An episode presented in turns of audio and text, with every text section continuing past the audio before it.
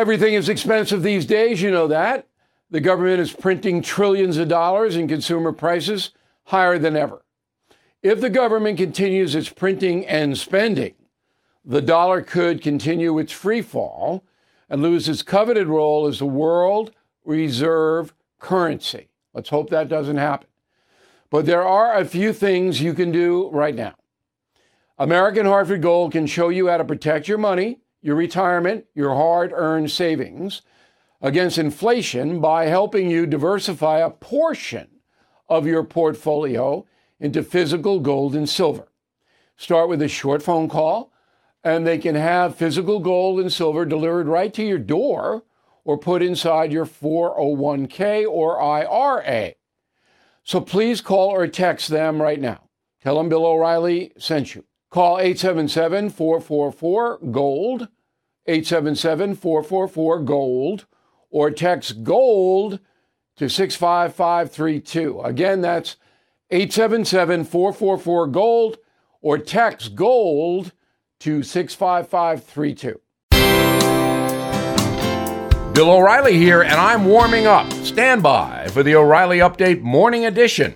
But first, on this Tuesday, the political war in America has reached critical mass with yet another charge coming against Trump state election beef in Georgia, and two House committees closing in on the Biden family finances. Both situations are already impacting the presidential outlook for 2024. Trump supporters will not be dissuaded from continuing to like him.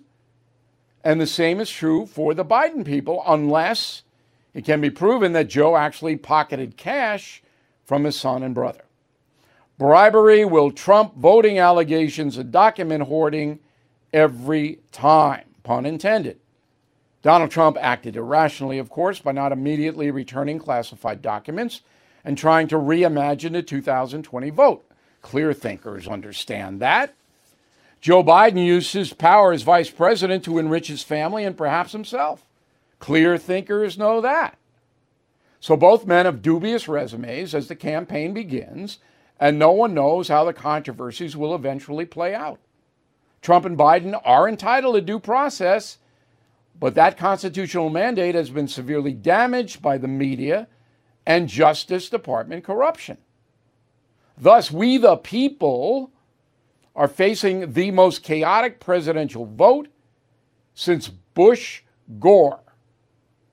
And chances are the Supreme Court will once again have to weigh in. Back after this.